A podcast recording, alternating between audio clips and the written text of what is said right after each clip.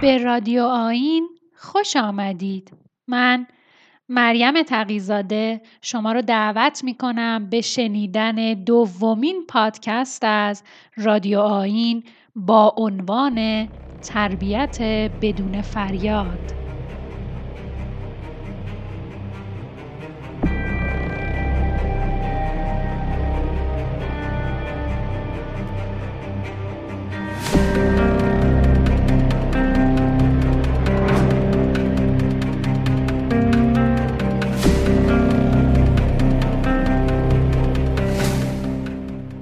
شما دارید به بخش دوم از کتاب تربیت بدون فریاد در دومین پادکست رادیو آین گوش می‌دید.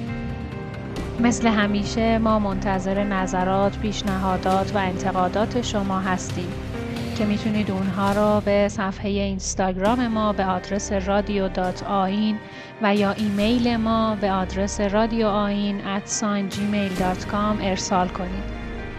طبق معمول این رادیو با حمایت ها و نظرات شما پیشرفت خواهد کرد.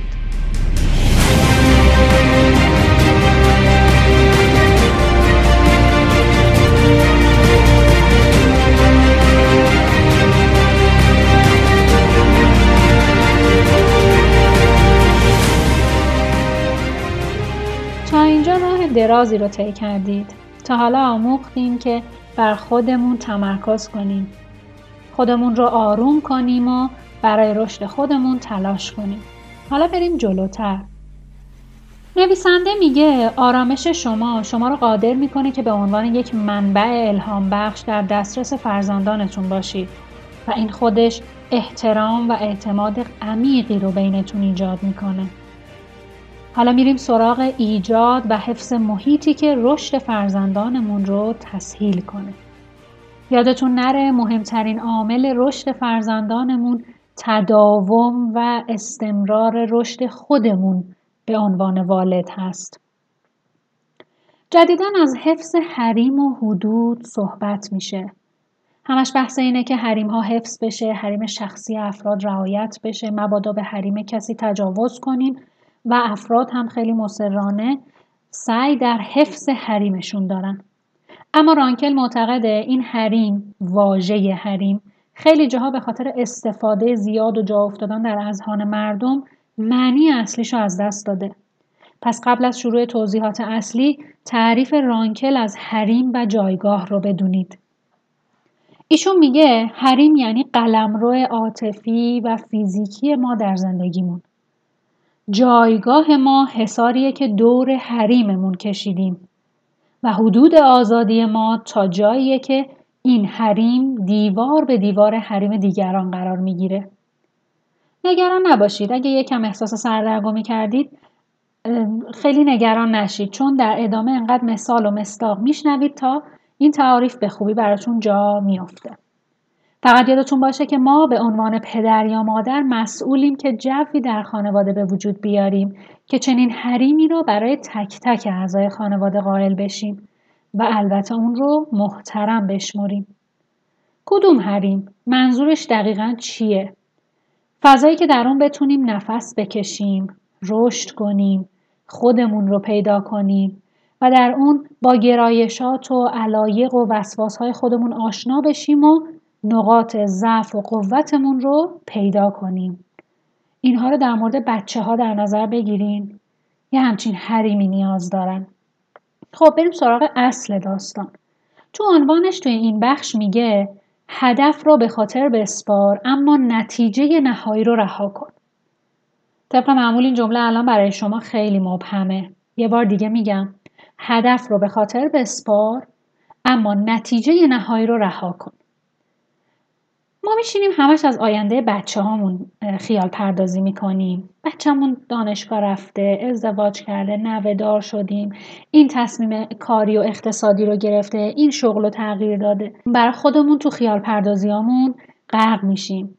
از اونورم گاهی خیال پردازیمون حالت کابوس به خودش می‌گیره مخصوصا وقتایی که بچهمون دچار یه خطا یا اشتباهی هم تو زندگی شده باشه. نگرانی های بیش از حد از آیندهش که چی میشه چی می‌خواد بشه نکنه اینجوریشه نکنه وارد اون ورته بشه. بسته به کیفیت رابطمون همش تو نوسان بین این شکست ها و پیروزی های خیالیمون هستیم. رانکل میگه چیزی که می‌دونیم اینه که یه معما پیش رومونه.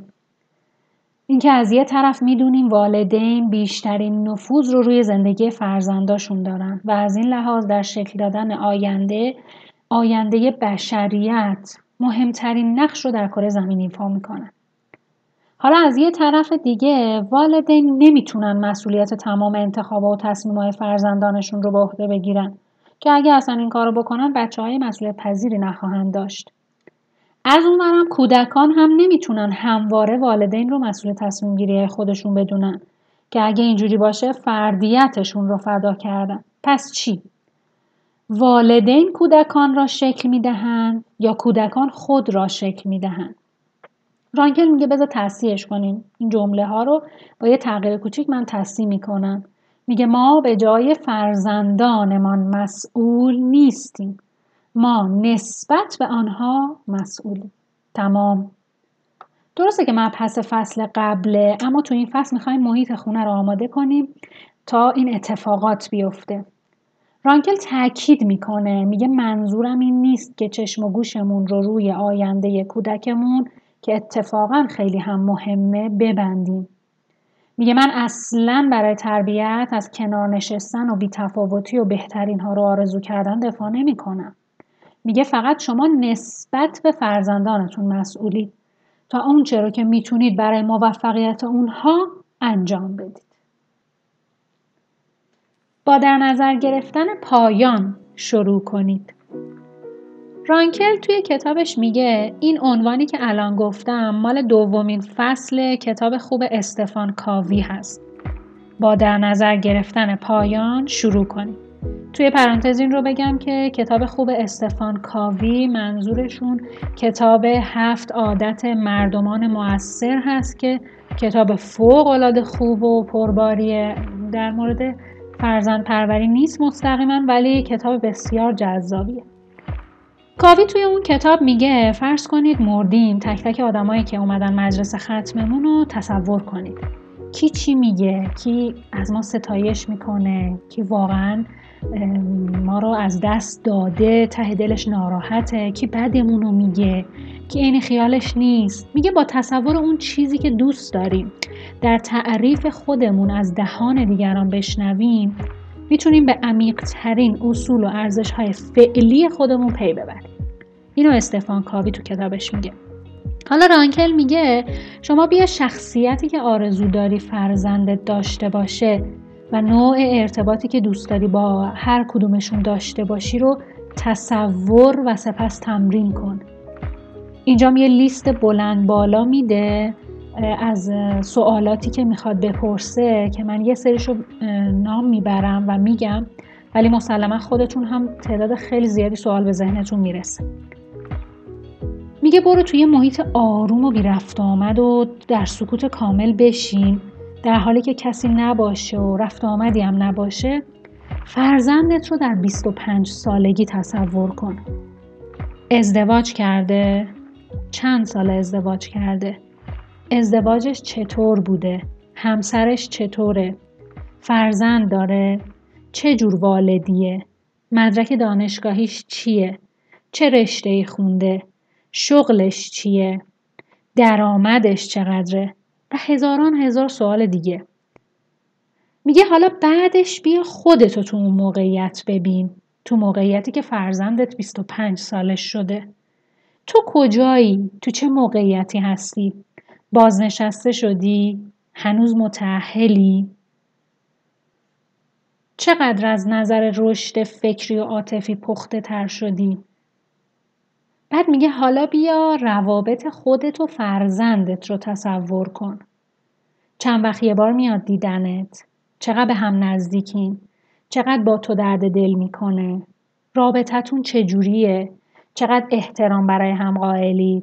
از نظر مالی حمایتش می‌کنی. و کلی سوالهای دیگه. خب خسته نباشید. خیلی خوبه.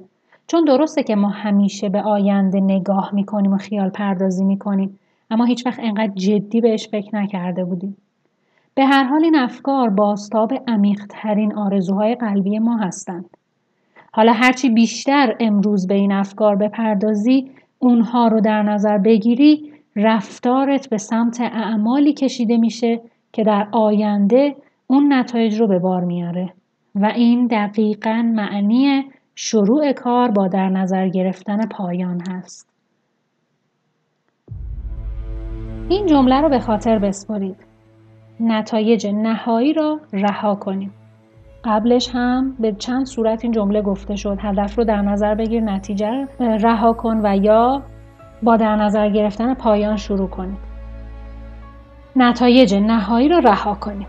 بله می‌دونیم نتیجه خیلی مهمه و خیلی وقتا موفقیت بر اساس نتیجه مثبت ارزیابی میشه مثل تبلیغات تلویزیون که همش در مورد نتایجه. از این محصول استفاده کن لاغر میشی. اون محصول رو بخر کچلیت از بین میره. با این سالمتر میشی با اون راضیتر میشی با اون خوشحالتر میشی.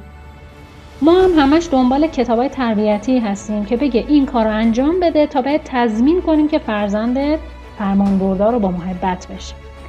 اما واقعیت اینه که زندگی اینجوری پیش نمیره.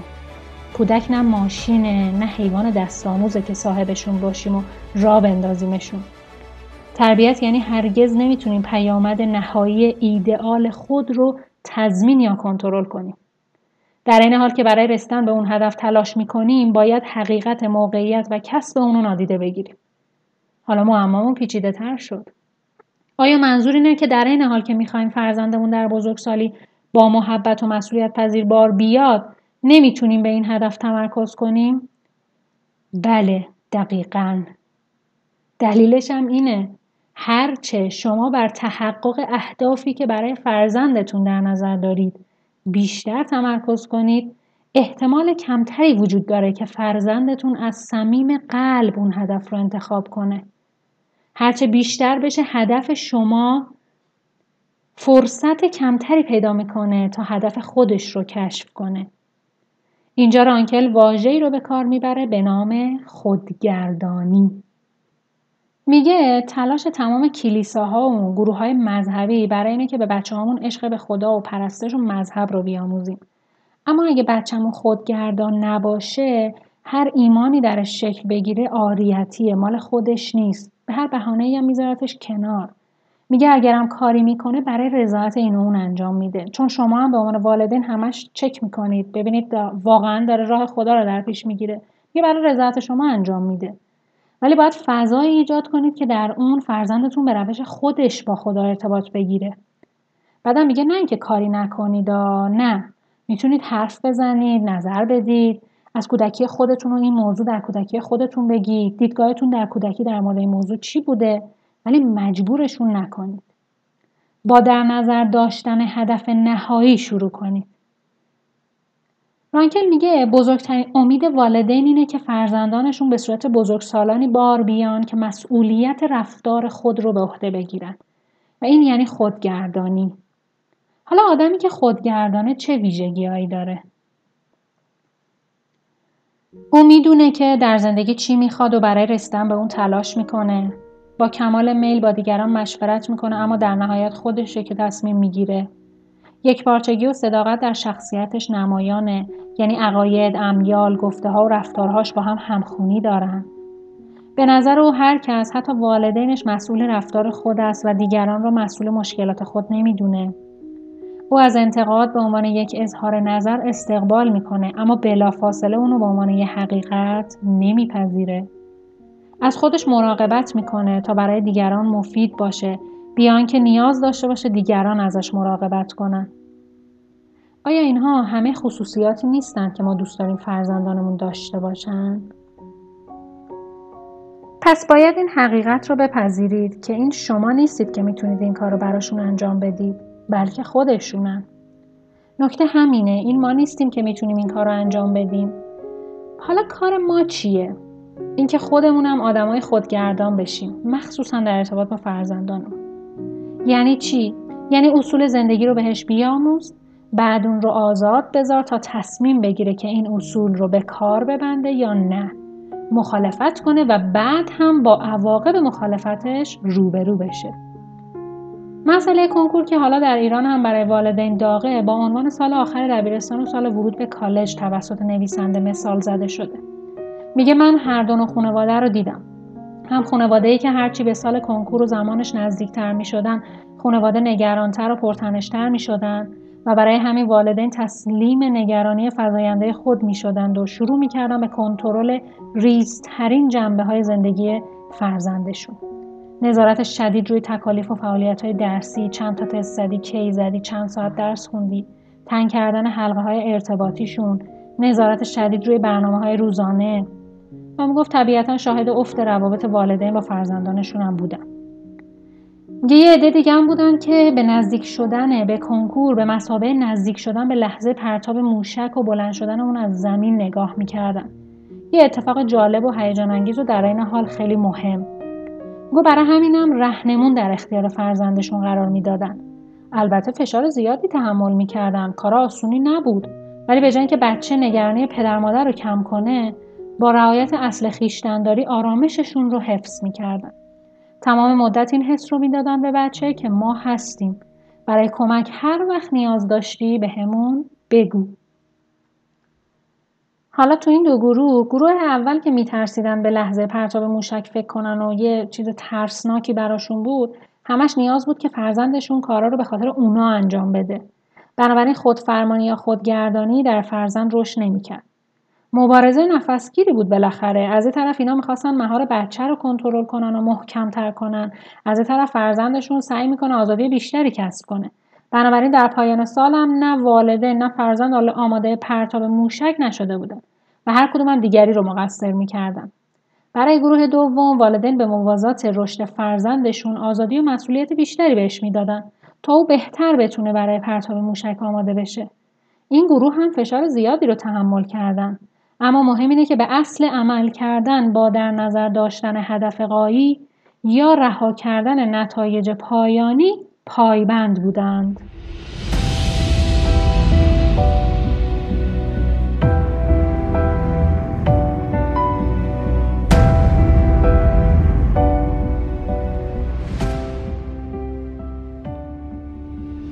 کودکان به فضایی از آن خود نیاز دارند.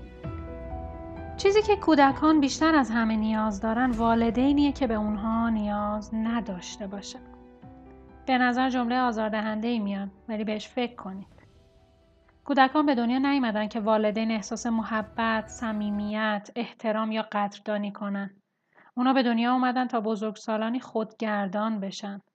رشد کنن، خودشون باشن و ما فقط باید فضای کافی رو در اختیارشون قرار بدیم. بچه های خوبن که در حال راضی کردن و برآوردن خواسته های پدر مادرشون نباشن. این قسمت نکات خوب و مهمی داره دقت کنید. ما در مورد حریم و جایگاه حرف زدیم. گفتیم حریم ما قلمرو ماست. آزادی و مسئولیت ما به ما این اجازه رو میده که در زندگی قلمروی برای خودمون داشته باشیم. ابتدایی ترین شکل قلمرو هم که فضای خارجی بدن ماست. البته که قلمرو چیزی فراتر از جسممونه. حریم ما شامل آزادی احساسی ما برای کاوش عواطف گوناگون از خشم گرفته تا غم و سردرگمی میشه. حریم شخصی شامل حریم درونی برای اندیشیدن به خود، تعریف خود و درک خود میشه. خلوت، رأی، نظر، نگرش، افکار، عقاید همه تو حریم شخصی ماست. باید اصلا این حریمه باشه تا توش خطاها رخ بده. دالاس ویلارد استاد فلسفه دانشگاه کالیفرنیای جنوبی در تعریف قلمرو میگه. قلمرو ما همان گستره اراده فعال ماست. هرچه که بتونیم مدعی اون بشیم در قلمرو ما میگنجه. به عبارت دیگه هر یک از ما حریمی برای خودمون داریم. برای همینه که دوست نداریم بهمون به بگن چی کار بکن چی کار نکن. دوست داریم بگیم مگه تو رئیس منی؟ بچه های دو ساله عاشق نگفتن هستن. نه به خاطر اینکه سرکشن نه به خاطر اینکه خلافکارن. فقط به خاطر اینکه در حال شناخت حریم شخصیشونن.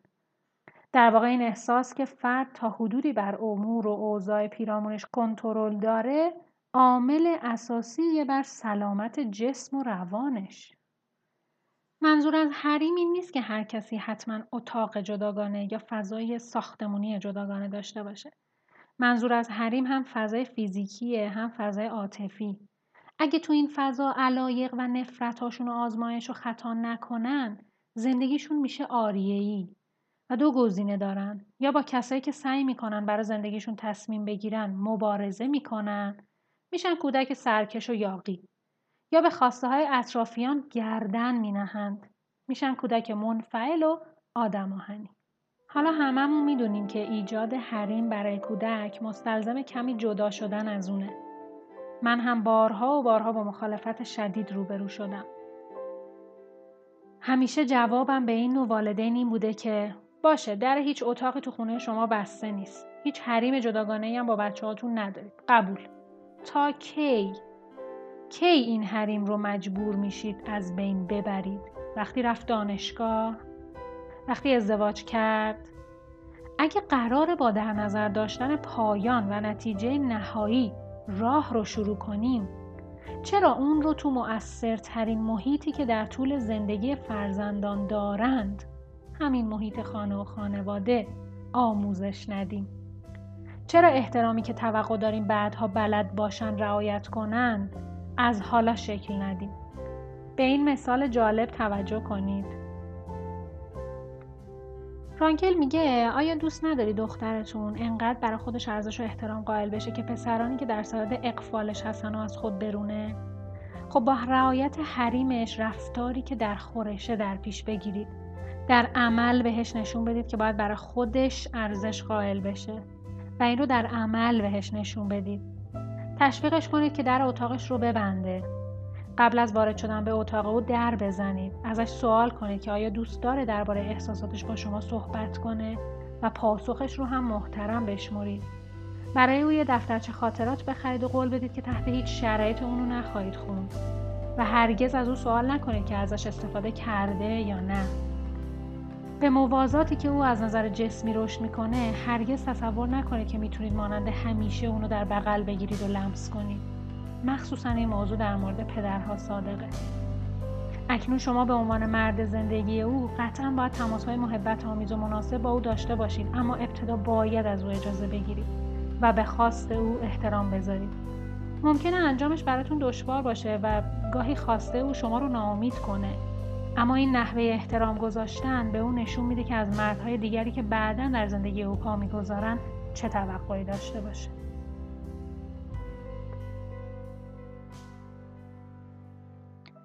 به هر حال یادمون باشه که فرزندان ما از همان بعد به تولد سفری رو آغاز کردن که در اون از ما فاصله می‌گیرن. حتی ابتدای تولدشون که خیلی به ما وصل و پیوسته هستن هم به دلیل نیاز اونها برای احساس امنیته که لازمه پیش ما باشن. وقتی داوطلبانه بهشون فضای بیشتری بدیم نگرانی و استرابشون رو کم کردیم و نمی‌ذاریم سمت ناهنجاری ها برن. حالا ببینیم در نظر گرفتن قلم رو براشون چی داره. آیا اونا دیگه اشتباه نمی‌کنن؟ نه مسلما هیچ تضمینی بر این نیست. اما اول اینکه استقلال اونها نه تنها بدون اشکال بلکه خوبم هست. دوم اینکه هرچی بزرگتر میشن و تصمیمهای مهمتر می‌گیرن احترام ما به اونا کم که نمیشه هیچی بیشتر هم میشه. درسته که به رسمیت شناختن حریم برای فرزندان ممکنه کمی سخت باشه. ولی یادتون باشه که برقراری یک ارتباط محترمانه دو سویه همواره با پیشقدمی والدین شروع میشه. ما نمی‌تونیم منتظر بمونیم تا فرزندانمون به ما و خودشون احترام بذارن. یادتون نره که این قلم رو یک حقه، یک بخش از انسان بودنه. لطف یا امتیاز نیست. اسکات تورنسکی و جوان میلر متخصصان تربیتی داستان مادری رو نقل می‌کنن که گاهی دختر چهار سالش دچار بدعنقی می‌شد. این مادر تصمیم گرفت که حالت عاطفی دخترش رو یه مبارزه فرض کنه. در این موقع دخترش رو بغل می‌کرد، قلقلک می‌داد یا همراه با او کلوچه درست می‌کرد. گاهی این روش موثر بود، اما گاهی دخترش همچنان به بدخلقی ادامه می‌داد. سرانجام یه روز مادر به دخترش گفت ظاهرا تو می‌خوای مدتی ناراحت و غمگین باشی و احتمالا کار زیادی از دست من ساخته نیست. پس هر وقت حالت بهتر شد به من خبر بده. تورنسکی و میلر داستان رو اینجوری پایان میدن این مادر متوجه شد که او می‌تواند برای کمک به دخترش بعضی از کارها را انجام دهد اما در نهایت این دخترش بود که باید تصمیم می گرفت خود را تغییر دهد. خوبه بدونید رانکل معتقده که وقتی بهش میگید چگونه فکر یا احساس کنه چگونه تصمیم بگیره یا نگیره حتی بخواید از طریق انجام دادن کارهایی که مسئولیتش به عهدتون نیست قلبش رو تغییر بدید در اصل به حریمش تجاوز کردید چون این تلاشی برخواسته از نگرانیه و نگرانی ناچارن قلب سرکشی رو به وجود میاره. نکتش اینه که نمیشه با حرف بگی تو حریم داری ولی در عمل جور دیگه رفتار کنید. جالبه بدونید که احترام به احساسات اونها عملا احتمال اینکه اونها طوری رفتار کنن که مد نظر شماست رو بیشتر می‌کنه. نمیشه که تو حرف بگین اتاق خودته مال خودته ولی تو عمل برعکس باشید وقتی اتاق اوناست نگران زیر و رو کردن و نظافت و ساماندهیش هم نباشید نمی‌تونید که بی در زدن وارد بشید سوال کنید که می‌تونید بیایید داخل یا نه ممکنه عجیب به نظر برسه ولی هست تا پیش قدم نشید اون الگو ساخته نمیشه. در این شرایط حفظ خونسردی سخته. اگه چیزی رو پنهان کنه چی؟ اگه تصمیم نادرست بگیره چی؟ اگه به خودش آسیب بزنه چی؟ اگه احساس کنه تردش کردیم چی؟ اگه اگه اگه نویسنده میگه اون چیزی که همواره موجب میشه به حریم اونها تجاوز کنیم واکنش برخواسته از نگرانی خود ماست. دلیل اینکه ما نمی‌تونیم اونا با مشکلاتشون دست و پنجه نرم کنن اینه که ما نگرانیم و ترجیح میدیم زودتر مشکل حل شه این که نمی‌تونیم بذاریم یه روز ناراحت باشن دلیلش اینه که فکر می‌کنیم در برابر ناراحتیشون مسئولیم وقتی اتاقش کثیفه ما عصبانی میشیم. چون فکر می‌کنیم بچه داره شلخته بار میاد. همه اینها به این دلیله که تو مغز ما اینجوری جا افتاده. چون والدینمون اینجوری رفتار کردن. از حریم قائل شدن میترسیم. چون از اینکه در آزادیشون کار ترسناکی بکنن میترسیم. اما تربیت بدون فریاد عمل کردن بر حسب ارزشی است که برای اصول متعالی خود قائل هستید. نه واکنش به عمیقترین ترساتون. هرگز قرار نیست به خاطر ترسامون واکنش نشون بدیم چون اینجوری همونطور که قبلا گفتیم به شرایطی دامن می‌زنیم که ازش میترسیدیم. شما اگه دائم به اتاق پسر نوجوانتون سرک بکشید که نکنه چیز ناجوری پیدا کنید به نظرتون چه اتفاقی میافته؟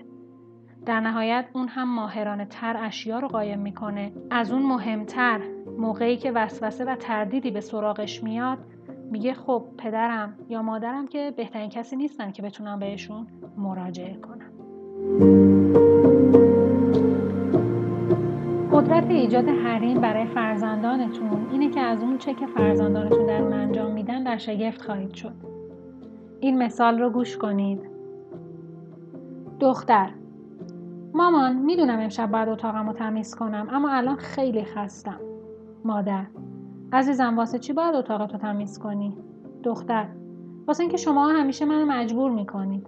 مادر عزیزم اگه دوست نداری مجبور نیستی اتاقتو تمیز کنی. اتاق خودته. دختر چی؟ از کی تا حالا؟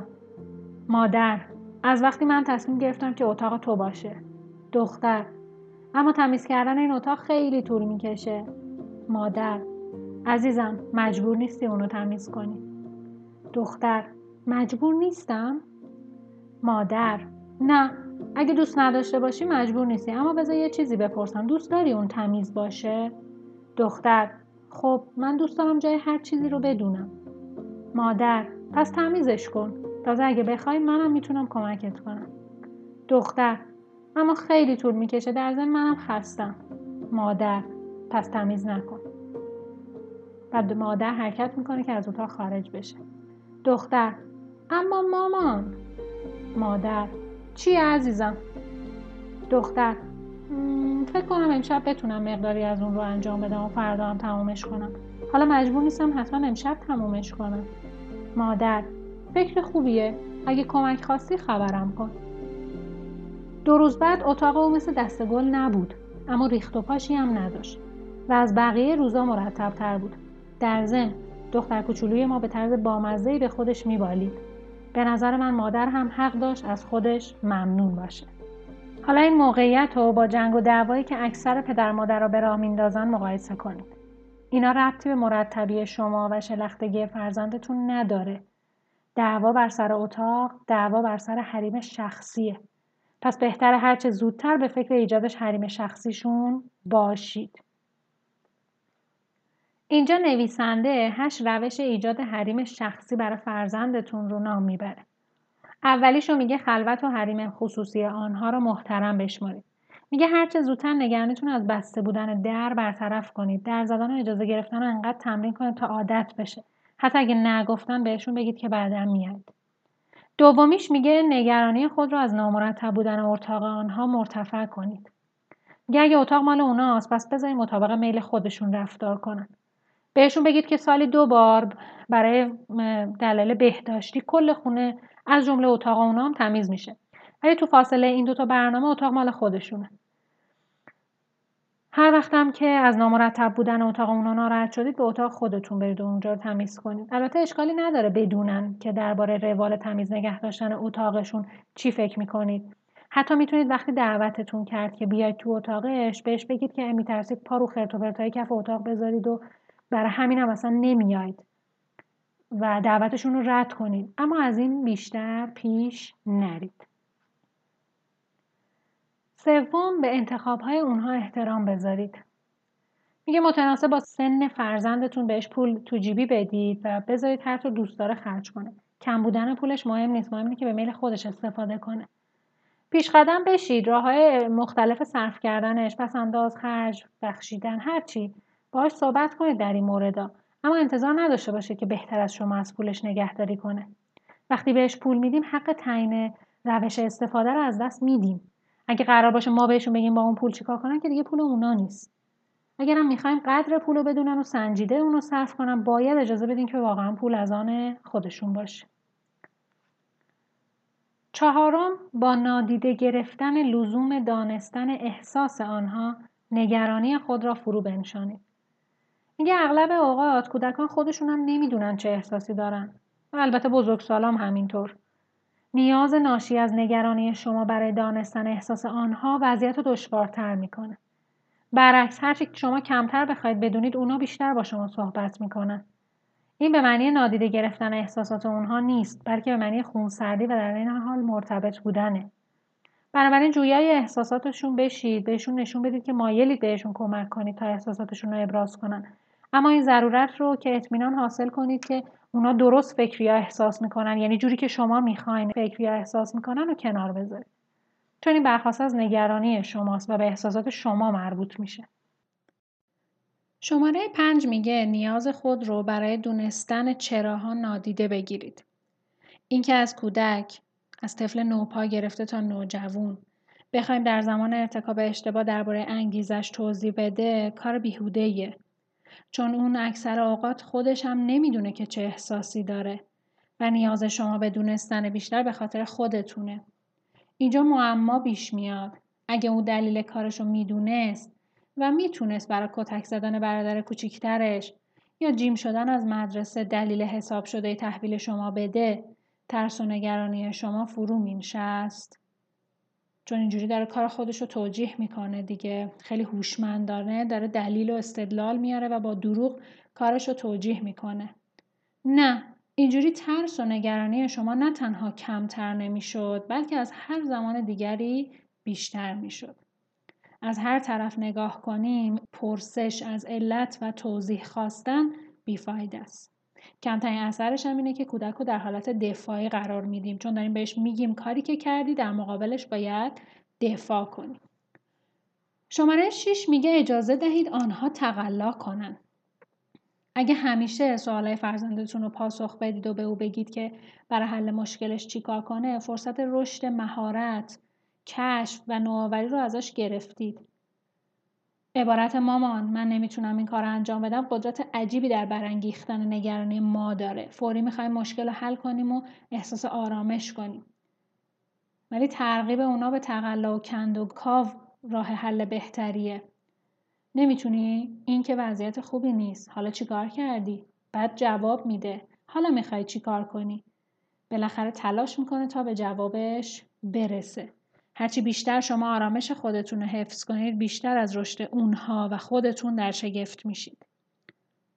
شماره هفت میگه اجازه بدید که فرزندانتون مخالفتشون رو ابراز کنن و یاد بگیرن که برای استدلال خودشون ارزش و احترام هم قائل بشن. میگه می‌دونم یکم این کار برای والدین نگران دشواره ولی اجازه دادن به فرزندتون حتی تشویق کردن اونها به اینکه با شما مخالفت کنن احترام متقابل عمیق در روابط با شما ایجاد می‌کنه. هرچی روش تربیتی شما بدون فریاد تر بشه واقعا میآموزید که از فرزندانتون هم یاد بگیرید. و شماره هشت میگه وقتی با فرزندانتان صحبت می‌کنید به چشم اونها خیره نشید. ممکنه یه ذره به نظرتون حرف مسخره ای بیاد یه ذره عجیبه. به نظر شما ممکنه گفتگوی رو در رو خیلی صمیمانه تر باشه ولی رانکل میگه این آسیب پذیری زیادی به دنبال داره.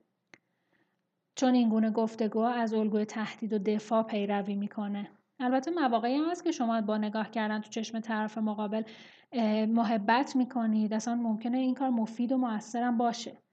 ولی اینا مال اون موقع است. ولی در زمانهای دیگه نباید زیاده روی کنیم. اگه هدفتون اینه که فرزندتون به کنکاش در حریم خودش بپردازه و اونو با شما در میون بذاره بهتره به کار مشترکی مشغول بشید. یعنی در این حال که با هم مرتبط هستید و اتصال دارید رو در روی هم قرار نگیرید. مثلا پیاده روی کنید ماشین سواری کنید دور بزنید قطعات لگو بسازید خرید برید هر کاری. اینجوری هم پرخاشگری و حالت تدافعی شما کم میشه. هم فضای کافی برای حفظ خونسردی و در عین حال اتصال رو فراهم می‌کنه.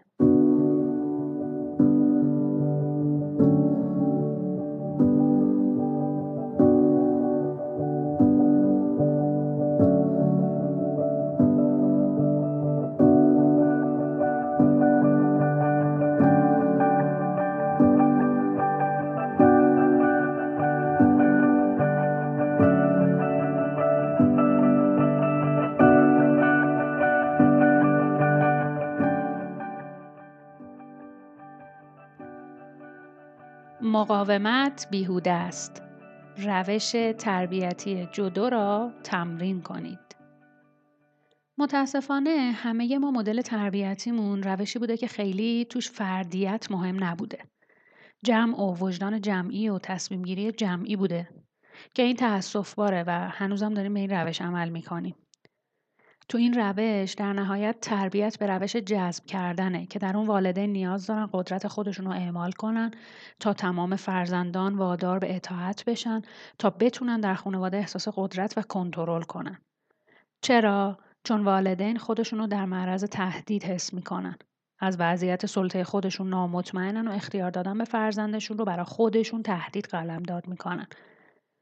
این نگرش کلا بر مبنای جنگ قدرته.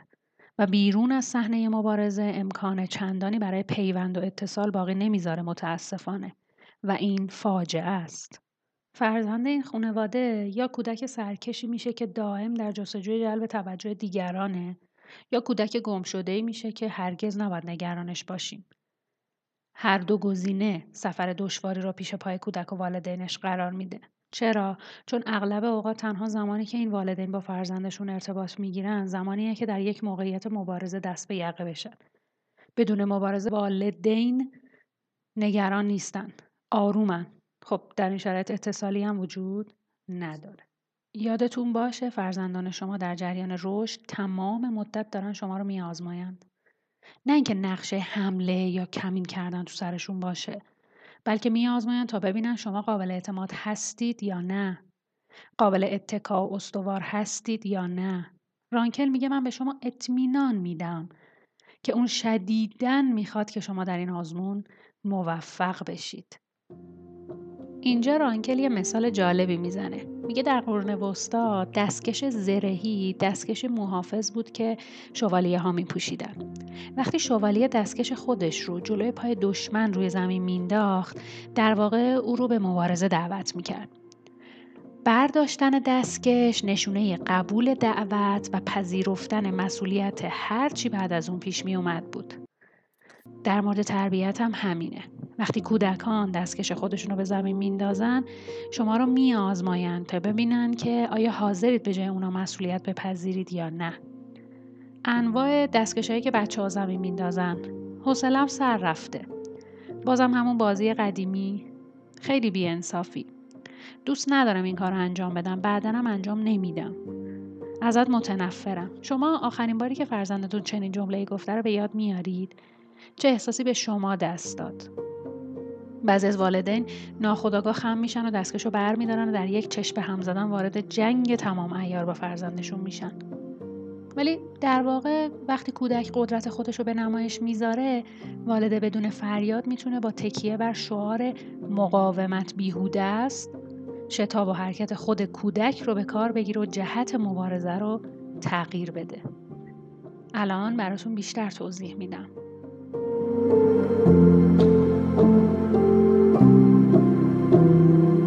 اجازه بدید این موضوع رو با تمثیل توضیح بدیم جدو یا روش ملایمت تا جایی که می‌دونیم جدو یک به نوعی هنر دفاعی در ژاپن که طبق اون به جای به کارگیری صرف قدرت بدنی از سرعت و توان خود رقیب استفاده می‌کنن و نتیجه رقابت رو تغییر میدن. میگه تو این روش مبارزه فرد تصمیم می‌گیره که دستکش رو از رو زمین بر نداره. هنرجوی جدو در عین درگیری با رقیب با او مرتبط میماند. قصد حمله نداره یا دعوت مبارزش رو نمیپذیره. در عوض قصد داره سرعت رقیب رو یعنی چیزی که نمی‌تونه در برابرش مقاومت کنه رو بپذیره و مقتنم بشماره شخصی به نام جیگورو کانو که پدر جودوه یه جمله جالبی میگه. میگه وقتی شخص با این ایده وارد مسابقه میشه که شکست نخوره بدنش به طور خودکار صفر میشه و حالت دفاعی به خودش می‌گیره و ظاهرا فقط و فقط به پیروزی و برنده شدن فکر می‌کنه. بیان که انگیزه برای موفقیت بالاتر داشته باشه.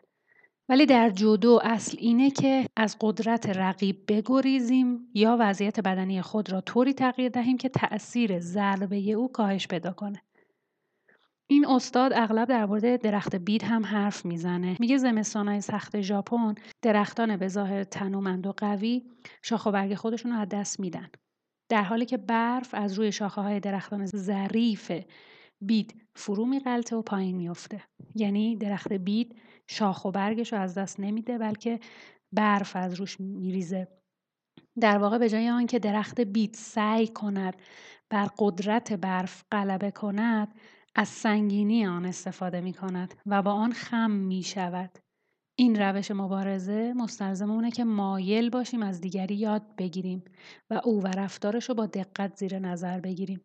تنها در این صورته که می‌تونیم بدون ایستادگی در مقابل فراخان رقیب با او مقابله کنیم.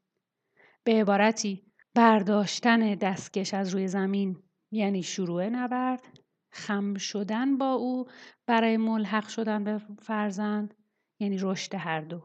حالا به شباهت روش مبارزه جدو با روابط بدون فریاد پی بردیم. میگه بچه های ما تلاش مستربانه خودشون رو برای کنترل عواطف و عمل به مسئولیتاشون داریم می‌بینیم. سعی می‌کنن که ما رو وارد آزمون کنن. کودک دو ساله ای رو تصور کنید که وقتی بهش میگیم به اون دست نزن یه نگاه شیطنت آمیز به ما میندازه و دقیقا همون چیزی رو که نباید برمیداره. یا یه دختر دبستانی بر سر مادرش فریاد می‌زنه که تو بدترین مادر دنیایی چون اجازه نمیدی کاری که همه بچه ها انجام میدن و من انجام بدم. موارد این چنینی خیلی بیشتر در نوجوانا دیده میشه. تمام این صحنه ها آزمونن. آزمونایی که اگه مسئولیت فرزندمون رو به عهده بگیریم و دستکشش رو برداریم عملا به صحنه نبرد تبدیل کردیم. تو روش تربیت بدون فریاد میگه والدین از خودشون می‌پرسن که چجوری وقتی اونا دستکش مبارزه رو جلوی پای من میندازن می‌تونم مثل درخت بید خم بشم.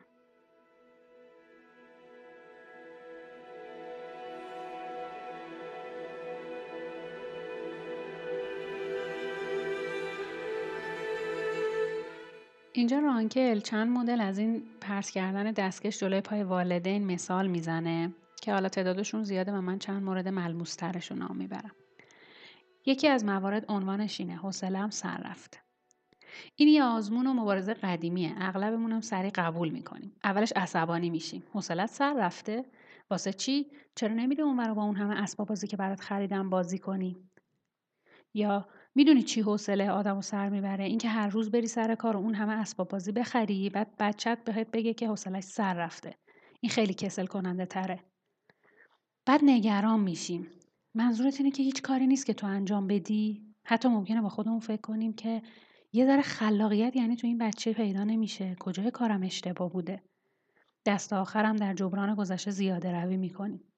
میگم بهتره بری بیرون و جیمی رو پیدا کنی یا بری اونور یا این کار انجام بدی یا اون کارو بکنی. در روش بدون فریاد ما از همون ابتدا مبارزه رو قبول نمی کنیم. اه حوصله سر رفته خیلی بده. وقتی حوصلم سر میره منم خیلی بدم میاد. حالا تو می‌خوای چیکار کنی؟ بله هرگز مقاومت نکنید. مقاومت بیهوده است. فقط زمانی که فرزندتان با مشکل خودش روبرو میشه واقعا کنار او و همگام با او حرکت کنید. مثال دومی که رانکل میگه که فکر می‌کنم برای خیلی از والدین ملموس باشه مخصوصا والدینی که بچه هاشون وارد مرحله مدرسه شدن این جمله است. مامان من نمی‌تونم تکلیفمو انجام بدم. میگه کلا نظارت بر انجام تکالیف فرزندان یه موضوع شایع. در سراسر دنیاست که متاسفانه نادرستم هست.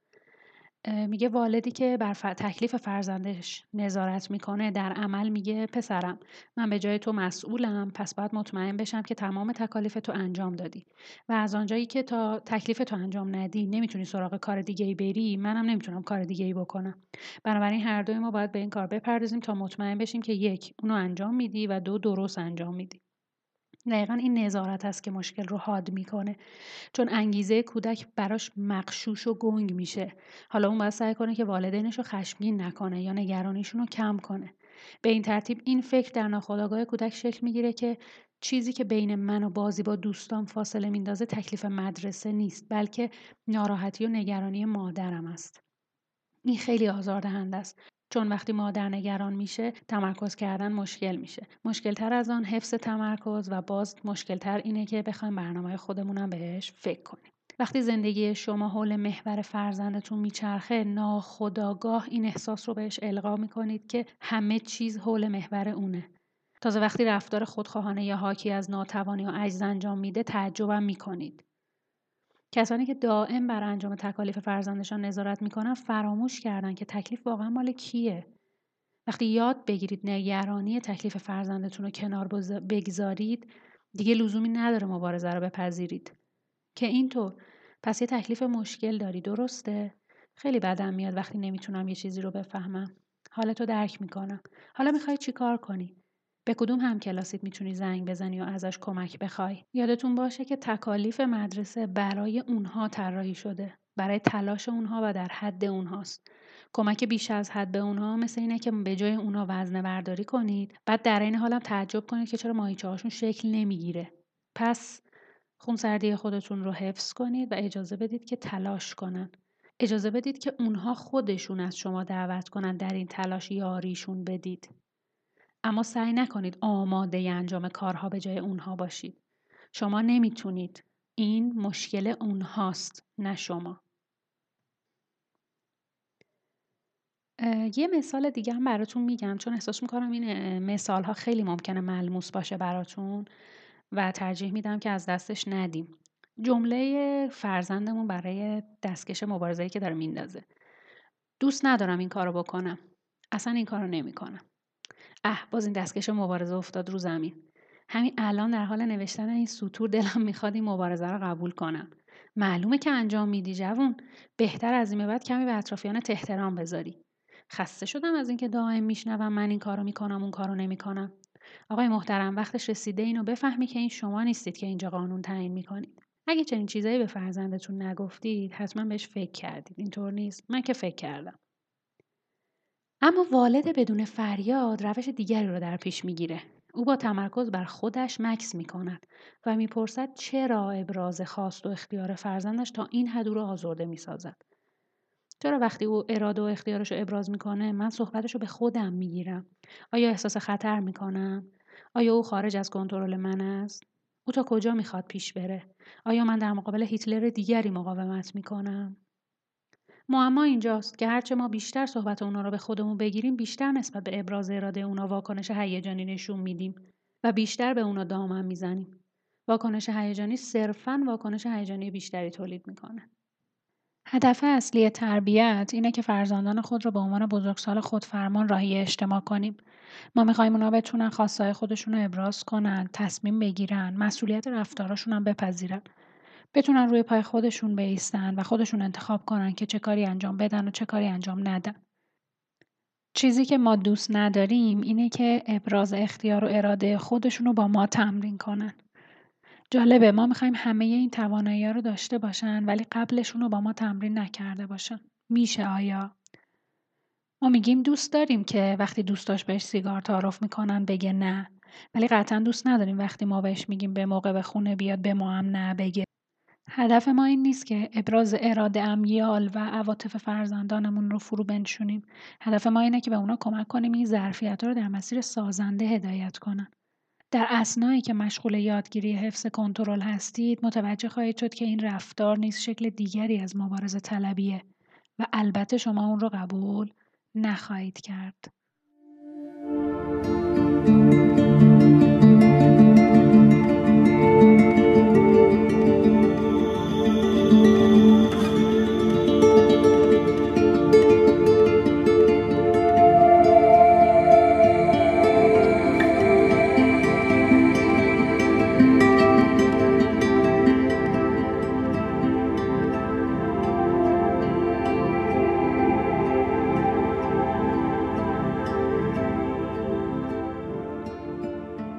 حالا به این جمله فکر کردید؟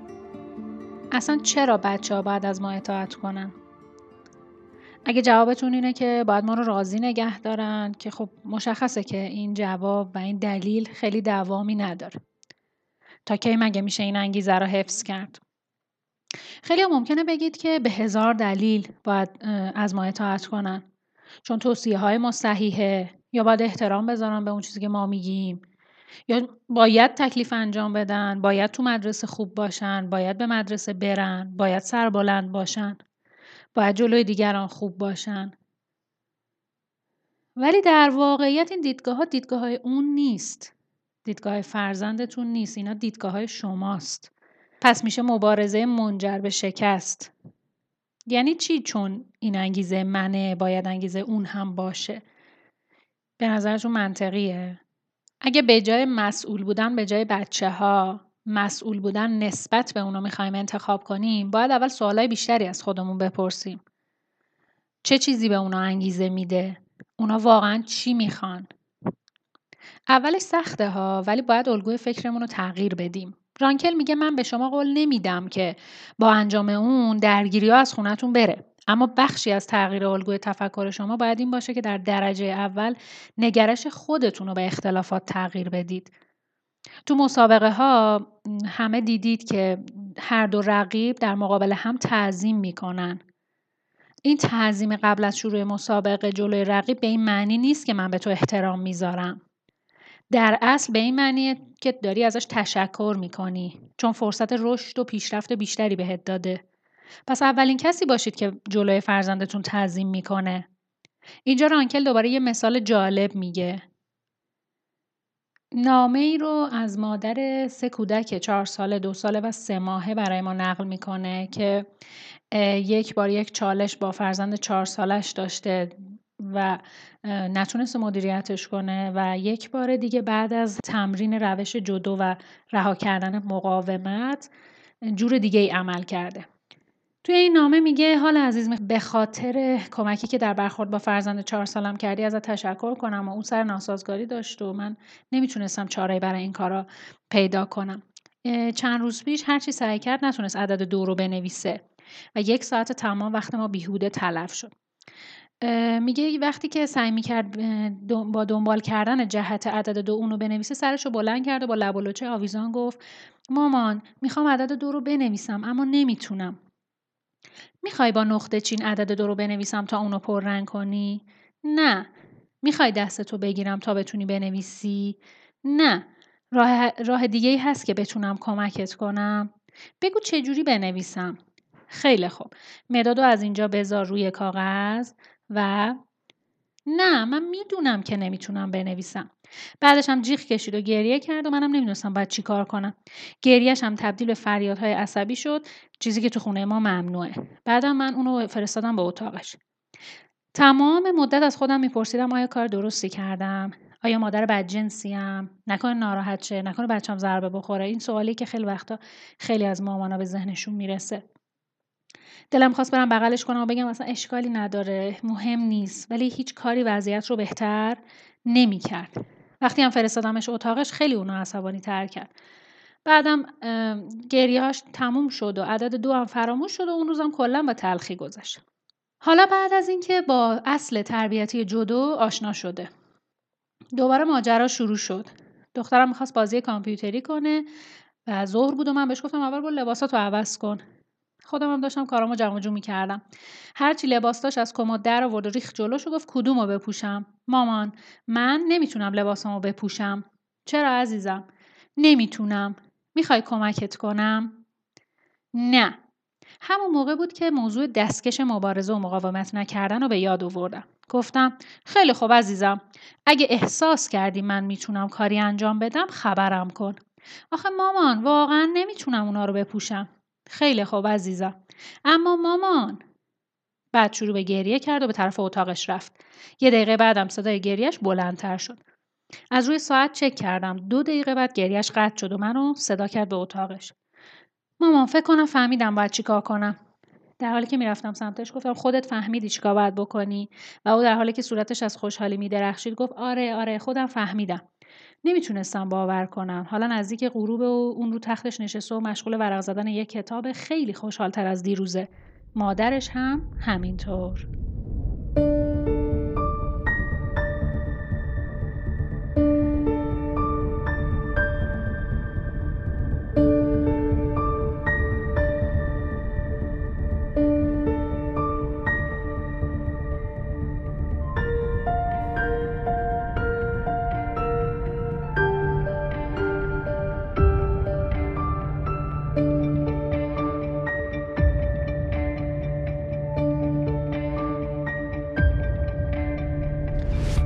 عزیزانم.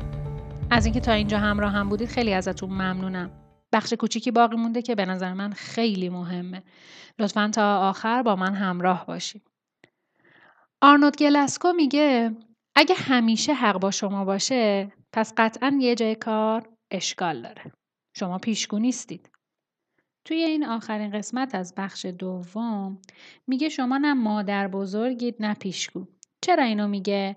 رانکل میگه تو بچگی وقتی وسایل کاردستی به من و برادرم جن می‌دادن اون همیشه یه وسیله درست می‌کرد یه چیز خوشگل از آب در میومد و من یا نمی‌تونستم کلا چیزی درست کنم یا نصفه بود یا در هر صورت مثل اون نمی‌تونستم این کار انجام بدم.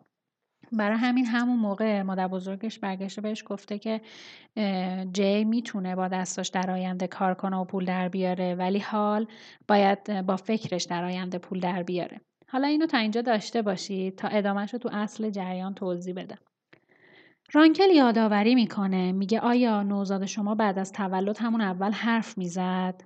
نه. آیا لحنی داشت؟ نه. همش با خودتون می‌گفتید که داره چی میگه داره به چی فکر می‌کنه چی می‌خواد به من برسونه.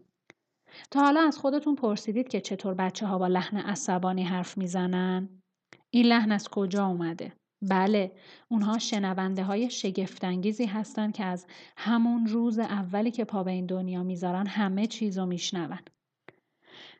اینجا می‌خوام یه تجربه ناخوشایند رو به عنوان مثال براتون بگم که حالا شاید نه عین این ولی برای خیلی ها ممکنه ملموس باشه. خانمی به نام سیندی داره تجربهش رو تعریف می‌کنه.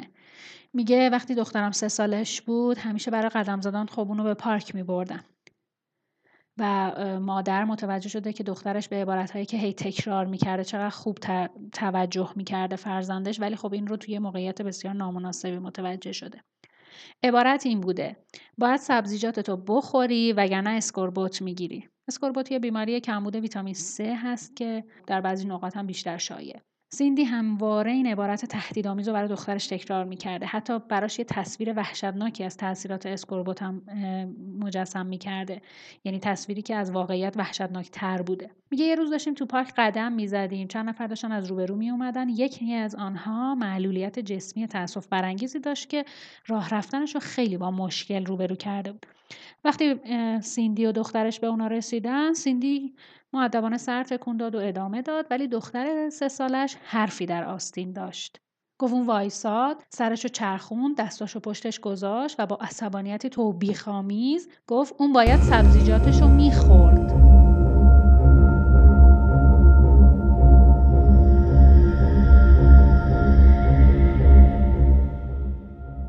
می‌بینید که بچه ها علاوه بر اینکه لحن ما نوع گفتن ما رو آموزش دیدن و عین اون رو تکرار می‌کنن بلکه جمله ها و عبارت هایی که براشون میگیم چقدر تأثیر گذاره گاهی برامون ممکنه تجربه خجالت آورتری هم پیش اومده باشه. پس موضوع اینه که جو ارتباطی خانوادهمون رو از طریق زبان و گفتار شکل میدیم. زبان ابزار رایج تمام رابطه هاست. ارتباط با دنیای بیرون برای بازگو کردن افکار نظم دادن به تعاملات و خیلی چیزهای دیگه. همه اینا رو می‌دونید. چیزی که احتمالا نمی‌دونید اینه که چطور کلماتی که پیرامون و درباره فرزندتون استفاده می‌کنید برداشت اونها از حریم شخصیشون رو داره شکل میده. تو بخشای قبل خوندیم. وقتی ما حفظ خونسردی داشته باشیم قلمرو شخصی برای اونا ایجاد کردیم. بنابراین اونا بزرگسالانی خودگردان میشن. وقتی حریم و قلمرو و آزادیشون رو تعیین کنیم به اونا احترام گذاشتیم. حالا صحبت رسیده به زبان و گفتار که درباره فرزندمون به کار می‌بریم. ما همیشه زبان گفتارمون در مورد فرزندمون پر از مقایسه است پر از پیشبینیه پر از طبقه بندیه اینها رو باید دست ازش برداریم. همه ما می‌تونیم داستانهای زیادی رو درباره تاثیر القاب به یاد بیاریم. حتی اونایی که بی قصد و غرض بهمون داده شده حتی اونایی که برای تعریف ازمون بهمون داده شده. این القاب نیرومندترین عواملیه که ارتباط ما با دیگران رو شکل میده. حتی مثبت ها اینا قابلیت چشمگیری برای تاثیرگذاری در دراز مدت و فراتر از محدوده منطقی خود دارند. شما تا حالا چه القابی رو تمام این سالها با خودتون حمل کردید؟ باهوش، نابغه، بیمزه، بامزه، خوشخنده، با استعداد، تنبل، بیخیال، خجالتی، یدنده، زیبا، استخونی، خودکفا، هنرمند، بیورزه، درش هیکل و خیلی القاب دیگه که قطعا شما هم می‌دونید. قرارم نیست فقط القاب منفی تاثیر منفی بذارن. القاب مثبت هم به شدت تاثیر منفی می‌ذارن. مسئله اینه که القاب اکثرا درستن. بالاخره از غیب که نمیان. القاب معمولا مشاهده شده. یا الگوی رفتاری بوده که فرزندشون نشون داده. مثلا پیشرفت نداشتن تو تحصیل. یا کند بودن. یا خجالتی بودن. اما نکتش اینه شما پیشگو نیستید. نمی‌تونید بر اساس شم درونی ویژگی های فیزیکی، روانی، هیجانی خانوادهتون رو پیش بینی کنید. منظور رانکل اینه که این رفتارها یا الگوهای رفتاری ممکنه موقتی باشن. در بستر رشد و شناخت و آزمون و خطایی که کودک انجام داده پیش اومده باشن. موقتی با برچسب زدن دائمیش می‌کنیم. قرار نیست تمام عمرش این رقب رو با خودش به دوش بکشه. یادتون باشه با لقب دادن حریمشون رو به شدت محدود می‌کنیم. برچسب ها مانع محکم در مسیر رشدند. حتی با گفتن جمله مثل می‌دونی این اخلاقش به باباش رفته. چی؟ از کجا می‌دونید؟ اصلا معنی این حرف یعنی چی؟ مگه خلق و صفتیه که ارسی باشه قطعا. ممکنه اکتسابی باشه. چی یعنی چی؟ این خودش یه جور برچسب زدنه. میگه لازمه یه سفر در کودکی اینه که بتونن در این سفر شگفت زده بشن. ولی القاب راهشون رو مسدود می‌کنه و نمی‌ذاره کنجکاوی کنن. حالا برگردیم به مثال مادر بزرگ رانکل. اون همیشه این حرف رو توی جمع شنیده. هی تکرار شده. تو مدرسه، تو خونه، تو جمع فامیل. هی این جمله رو شنیده. هی این برچسب تکرار و تکرار و تکرار شده. رانکل میگه اتفاقا همچینم بیراه نگفت مادر بزرگ من. من الان مشاور خانوادم و از فکرم پول در میارم. برادرم هم اتفاقا چند تا شغل عملی مثل سراشپزی و دستیار دامپزشکی و اینا داشته. نکته همینه. متاسفانه این القاب خیلی بیشتر از اون چیزی که فکرشو بکنید پرقدرتن. توی چند دقیقه پیش در مورد اینکه ما تو ذهنمون بچه هامون رو مقایسه، پیش بینی و طبقه بندی می‌کنیم صحبت کردم. گفتیم بچه ها رو طبقه بندی و مقایسه می‌کنیم. این خودش یه جور برچسب زدنه تو قسمت ابزار زبان و گفتار گفتیم. این خاصیت آدمیه که دوست داره اون چیزی که تو اطرافش می‌بینه رو طبقه بندی کنه مقایسه کنه مقابله کنه. چون تو ذهنمون همه چی نظم پیدا می‌کنه همه چی منظمه می‌دونیم چی کجاست چی تو کدوم دست است و همه چی منظمه. با این تفاصیل فکر می‌کنیم که خب بچه‌مون هم شناختیم دیگه. خدا نکنه کاری غیر از اون چیزی که تو ذهنمون چیدیم و انجام بده. یه مثال کوچیک رو اینجا گوش کنید. فرض کنید بچه‌مون قراره یه شبی خونه دوستش بمونه. یه فهرست بلند بالام از همه چی در اختیارشون قرار میدیم. یه وقت نکنه حالا این ادا اصولای بچه ها دقیقا با همین طرز که یه عالم دنگ و فنگ دارن یه فهرست بلند بالام براشون تهیه می‌کنیم. حالا بچه میره و میمونه و فرداش میشه و میاد و ما میگیم چطور بود؟ و آره اینجوری کردیم اونجوری کردیم. شب خوبی بود و شام هم لوبیا سبز داشتیم. فوری ما وارد عمل میشیم. چی؟ تو که لوبیا سبز دوست نداری. انگار ذائقه اونا همین الان تعیین شده و قطعی شده است. ما هم دروازبان سلیقه های جدید اوناییم. خب چرا اینجوری می‌کنیم؟ چون تو نگرانی خودمون دوست داریم پیشگویی کنیم طبقه بندی کنیم و بعدا برچسب بزنیم و قشنگ تو کمد ذهنمون همه رو نظم بدیم و مرتب بچینیم. یه وقت خدای نکرده این به هم بخوره ما دوباره به هم میریزیم و دوباره حالا بعد از اول اینا رو بچینیم. سعی می‌کنیم با این کار خودمون رو در رأس امور و در رأس جریانات ببینیم. یعنی انگار کنترل زوایای ناشناخته رو همه رو در دست بگیریم. اما خب این چه تاثیر رو فرزندمون داره؟ این برچسب زدن ها نکته مهم همینه که اون چه که در باره فرزندتون میگید خیلی مهمتر از اون چیزیه که بهشون میگید. اون چیزی که درباره فرزندتون میگید مهمتر از آن چیزی است که به آنها می‌گویید. نکته مهم همینه. حتی الفاظی مثل پسر مامان دختر بابا هم همین کارو می‌کنه همین برچسبا رو می‌زنه همین محدودیت ها رو ایجاد می‌کنه. این مثال رو بشنوید. فرض کنید دخترتون بر حسب اتفاق بشنوه که شما به دوستاتون گفتید مگان یه دلغکی شده که نگو. تمام مدت ما رو میخندون و واقعا محیط خونه رو شاد می‌کنه. خب اگه مگان بارها و بارها این حرف رو بشنوه چه درسی می‌گیره؟ وظیفه من در خانواده اینه که دیگران رو بخندونم حتی اگه اونو دوست نداشته باشم. پس باید نهایت سعی خودم رو بکنم که بامزه باشم. خودم شنیدم که مامان می‌گفت من محیط خونه رو شاد می‌کنم. یا یکی دیگه دیلان من همیشه قدری جدی کار می‌کنه که وقتی نوبت کارهای خونه می‌رسه مطمئنم که بهترین کار رو انجام میده و به اونای دیگه نشون میده که کار کردن یعنی چی. خب اگه دیلان دلش نخواد اینجوری باشه چی؟ اون چه که ما با تکرار القاب و برچسبای گوناگون انجام میدیم هر چقدر مثبت باشه اینه که آزادیشون رو برای رشد و تکامل از بین می‌بریم.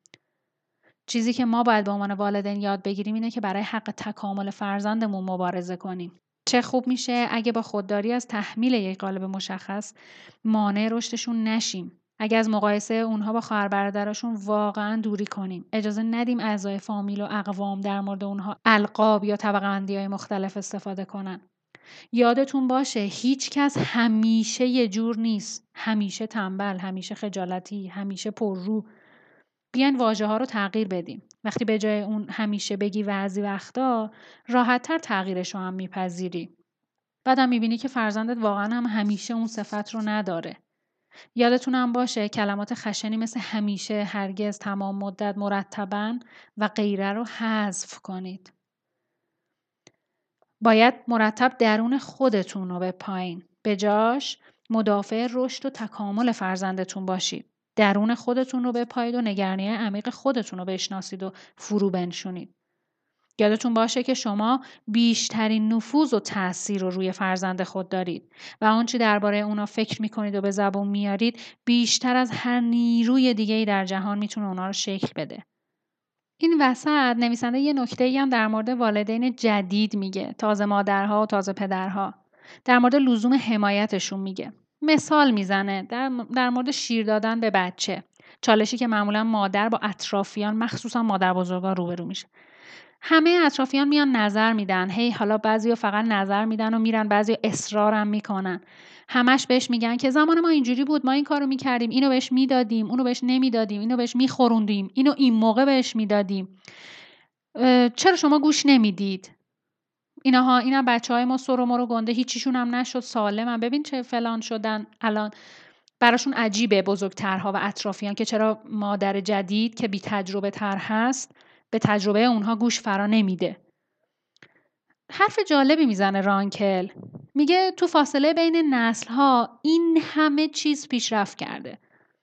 همه چیز دچار تغییر و دچار بروز رسانی شده. خب قطعا روش های تربیتی هم شامل پیشرفت شده دیگه. پس جوونترا رو به حال خودشون بذارید. حمایتشون بکنید ولی بذارید کار خودشونو بکنن. و یک نکته دیگه که رانکل میگه این هست که معمولا روابط والد فرزندی خود ما با والدینمون تصیح نشده است. یعنی ما خودمون هنوز برای والدینمون بچه ایم. برای همین هم همش توقع دارن هرچی میگن رو ما گوش کنیم. برای همین هم توقع دارن هرچی اونا میگن و ما گوش کنیم تجربه های اونا رو مستقیم استفاده کنیم چون هنوز اونها ما رو بچه می‌دونن میگه خیلی از چالش های تربیتتون دقیقا به همین دلیل فقط. بهتره که روابطتون رو به صورت تعامل پویای دو تا بزرگ سال در بیارید. دیگه نوع رابطتون رو مخصوصا موقع تربیت فرزند از والد فرزندی خارج کنید. بشید دو تا بزرگسال که با هم در تعامل هستید. و در آخر اونچه که باید درک کنیم اینه که میل ما به شناخت و نسبت دادن صفت خاصی به فرزندانمون در واقع میل به انجام کار دیگه ایه. در واقع می‌خوایم به خود و دیگران نشون بدیم که کودکانمون به چه کسی تعلق دارند. دیگه خودتون تا آخر قضیه رو می‌دونید. همراهان عزیز به پایان بخش دوم رسیدیم. امیدوارم که این بخش براتون مفید بوده باشه. من خودم شخصا این بخش رو خیلی دوست داشتم چون خیلی مطالب مفیدی داشت و من تا جایی که می‌تونستم سعی کردم تمام اون مطالب رو بدون کم و کاست و با در نظر گرفتن زمان محدودم برای شما هم ارائه بدم. امیدوارم که استفاده کرده باشید. یادتون باشه که حتما به ما بازخورد بدید در صفحه اینستاگراممون به آدرس رادیو یا برای ما ایمیل بفرستید و ما رو هم در احساسی که بعد از شنیدن این پادکست داشتید شریک کنید. بریم سراغ زنگ قصه که یه داستان جذاب دیگری.